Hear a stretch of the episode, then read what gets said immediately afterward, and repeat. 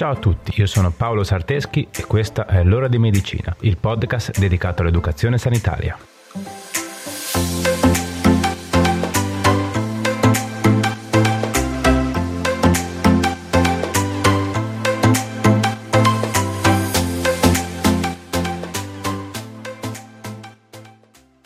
Ciao ragazzi, questa settimana volevo parlarvi dei disturbi da gioco d'azzardo. Questa patologia mi è sempre stata a cuore, tant'è che è stato l'argomento della mia tesi di laurea ormai 5 anni fa. Non mi sembra sia cambiata molto la situazione da allora. Sì, si è iniziato a parlare un po' di più del problema, sono state fatte nuove leggi a tutela dei giocatori e dei minori, ma la strada per la lotta a questa dipendenza penso che sia ancora lunga. La grande diffusione del gioco d'azzardo ha portato piano piano la popolazione ad abituarsi, creando una sorta di accettazione sociale del fenomeno. Infatti, a differenza del consumo di droga o dell'abuso di alcol, il gioco d'azzardo è un'attività socialmente accettata e percepita come un normale passatempo, provocando una sottostima del reale pericolo che questa attività rappresenta nella sua forma patologica. Intendiamoci, il paragone con le droghe funziona solo sul lato dipendenza. Eh? Ovviamente non è che possiamo paragonare un'attività completamente legale con l'uso di sostanze che anche con un consumo occasionale provoca seri danni alla nostra salute. Ma non per questo dobbiamo sottovalutarne il rischio. Bene, prima di iniziare però ci tengo a salutarvi un po' meglio.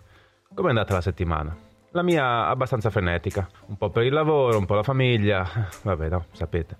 Infatti come sempre mi ritrovo qua l'ultimo giorno per registrare la puntata. Oggi è giovedì e domani esce, speriamo di fare in tempo. Avete ascoltato la puntata precedente? Vi è piaciuta? Sono arrivati molti nuovi ascolti in questa settimana, quindi grazie a tutti. In particolare devo ringraziare l'Ordine degli Infermieri di La Spezia, ovvero l'ordine professionale a cui sono iscritto, che, come chi mi segue su Instagram o su Facebook già saprà, ha da subito condiviso il mio progetto e mi ha pubblicizzato nella sua pagina. Per me è un grande onore aver avuto l'appoggio dal mio albo professionale, sono veramente felice. Vabbè dai, non mi dilungo oltre, direi di continuare con l'argomento di oggi. Già dal 1980 si parla di una patologia legata alla dipendenza dal gioco d'azzardo e attualmente il disturbo da gioco d'azzardo è inserito nel DSM-5, ovvero nel manuale di diagnostico dei disturbi mentali. È quindi ufficialmente riconosciuto come una patologia psichiatrica, esattamente come la depressione o la schizofrenia. E come una vera e propria patologia è diagnosticabile e trattabile. Ok, forse la maggior parte di noi sa che il gioco d'azzardo può provocare dipendenza, ma siamo veramente sicuri di saper riconoscere un gioco d'azzardo? Dallo studio che avevo fatto per la mia tesi di laurea, vabbè, si parla di un questionario compilato da circa 350 persone, quindi niente di scientificamente rilevante, eh? Comunque era emerso che molte persone non hanno consapevolezza di quali siano i giochi d'azzardo. Quindi, anche se la consapevolezza che il gioco d'azzardo può portare a una dipendenza è sempre più diffusa, se non sappiamo riconoscere i giochi dai quali stare in guardia, capite bene che il problema può facilmente sfuggirci di mano. Quindi direi di fare un bel passo indietro e vedere insieme cosa si intende per gioco d'azzardo. Nel codice penale italiano la definizione di gioco d'azzardo la troviamo nell'articolo 721 ovvero sono giochi d'azzardo quelli nei quali ricorre il fine di lucro e la vincita o la perdita è interamente o quasi interamente aleatoria. Il gioco d'azzardo è quindi caratterizzato dalla vincita di una posta in palio, che solitamente sono soldi ma possono essere anche un oggetto di valore, eh? e dal fatto che la vincita o la perdita è affidata esclusivamente alla sorte e solo in minima parte dall'abilità del giocatore. Anche se in molti giochi d'azzardo coesistono aspetti di competizione insieme al fatto, come ad esempio nel poker, in generale, comunque, nei giochi d'azzardo, il giocatore gioca contro il caso più che verso un avversario e la vincita o la sconfitta la decide quasi esclusivamente la fortuna. I giochi d'azzardo, anche se hanno tutte caratteristiche che abbiamo appena detto sopra, variano tra di loro secondo vari aspetti. Possiamo quindi dividerli in diverse categorie. In base al ruolo svolto dal giocatore li possiamo dividere in giochi nei quali il giocatore ha un ruolo attivo, come in giochi di carte, come il poker, e giochi nei quali il giocatore non ha un vero e proprio ruolo attivo, ovvero la sua sorte è esclusivamente in balia del fattore fortuna. È questo il caso dei gratta e vinci, le lotterie, i bingo, le slot machine. In base invece al tempo trascorso tra una giocata e la vincita, possiamo dividerli in giochi dalla vincita immediata, come nel caso dei gratta e vinci, delle slot machine, e giochi che prevedono un maggior tempo di attesa tra la giocata e la vincita, come nelle lotterie o nelle scommesse sportive. Perché è importante dare queste categorie? Perché, come nelle sostanze stupefacenti, anche per i giochi d'azzardo il rischio di andare incontro a una dipendenza varia da categoria a categoria. I giochi a riscossione immediata sono quelli che hanno maggior rischio di portare a una dipendenza, a causa della sensazione di eccitazione immediata, intensa e brevissima di attesa del risultato, che spinge il giocatore a volerla sperimentare subito dopo con un'altra giocata. Allo stesso modo sono più a rischio i giochi in cui prevale il fattore fortuna, in cui i giocatori inseguono una vincita spinti dal convincimento magico che prima o poi la fortuna girerà. Quindi, gioco d'azzardo uguale vincita affidata prevalentemente al caso. Non sono giochi d'azzardo tutti quei giochi nel quale prevale la competizione con un altro giocatore o le abilità tecniche o mentali. Per fare alcuni esempi, non sono giochi d'azzardo gli scacchi, il biliardino, i videogiochi per Nintendo PlayStation, i giochi di società, i giochi sportivi. Diventa gioco d'azzardo quando si iniziano a fare scommesse con una vincita su risultati più o meno prevedibili. Come vedete, anche in questo caso entra in gioco la fortuna e la posta in palio. Ok, ora che abbiamo chiaro cosa si intende per gioco d'azzardo, possiamo tornare a parlare della patologia adesso legata, ovvero la dipendenza da gioco.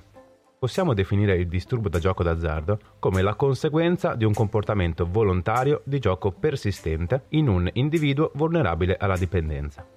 La dipendenza provoca nel giocatore comportamenti compulsivi, che lo spingono a giocare sempre di più e a non pensare ad altro se non alla giocata futura e a come trovare i soldi necessari. Esistono molte somiglianze tra la dipendenza dalla sostanza e la dipendenza dal gioco d'azzardo. Come nella dipendenza dalla sostanza, si innesca un processo di tolleranza, ovvero l'individuo sente il bisogno di aumentare sempre di più la posta in palio per ricevere la gratificazione che sta cercando. Nel giocatore patologico si innescano inoltre distorsioni cognitive, che lo spingono a credere di avere in qualche modo un'influenza attiva sul gioco e poter controllare il caso. Ok, mi state ancora seguendo? Dai, resistete ancora un po', eh? Spero di essere riuscito a spiegarvi in questa prima parte che la dipendenza da gioco è una vera e propria malattia e nemmeno paragonabile a un banale raffreddore. Se lasciato da solo il giocatore può accorgersi di avere un problema quando ormai, come si suol dire, il danno è fatto. Quindi direi che possiamo passare a parlare subito dei fattori di rischio. Sì, perché come abbiamo detto poco fa, esistono giocatori che sono più a rischio di altri di sviluppare la dipendenza.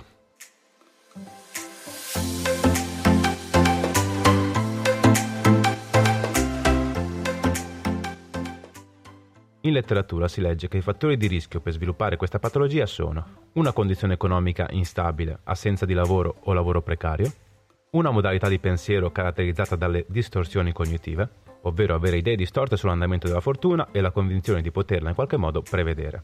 L'esempio tipico è è uscito quattro volte di fila il nero, la probabilità che la prossima volta esca il rosso è più alta. O la convinzione di essere più bravi di altri a indovinare i numeri estratti casualmente. Sono le stesse distorsioni che compaiono nel giocatore compulsivo ma alcuni giocatori potrebbero averle già in partenza e quindi aumentare il rischio di dipendenza.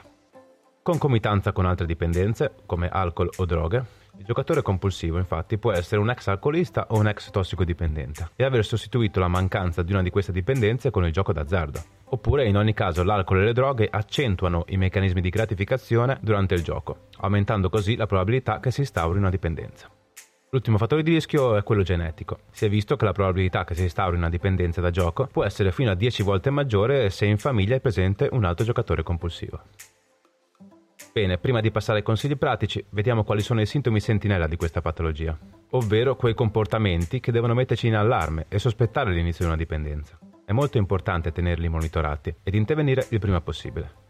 I sintomi che il gioco inizia a non essere più un passatempo, ma inizia a diventare problematico sono l'intensificazione delle giocate, l'aumento delle spese del gioco, comparsa di pensieri ricorrenti al gioco, comparsa delle distorsioni cognitive e fantasie su maxi vincite, e ricerca di ambienti di gioco sempre più specializzati.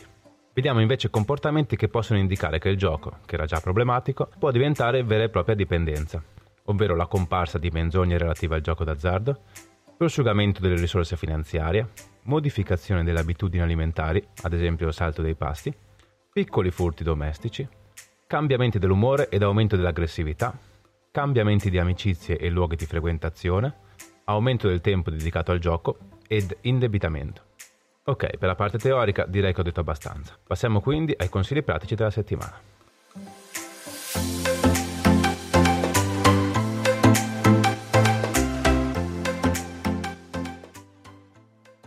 Uno.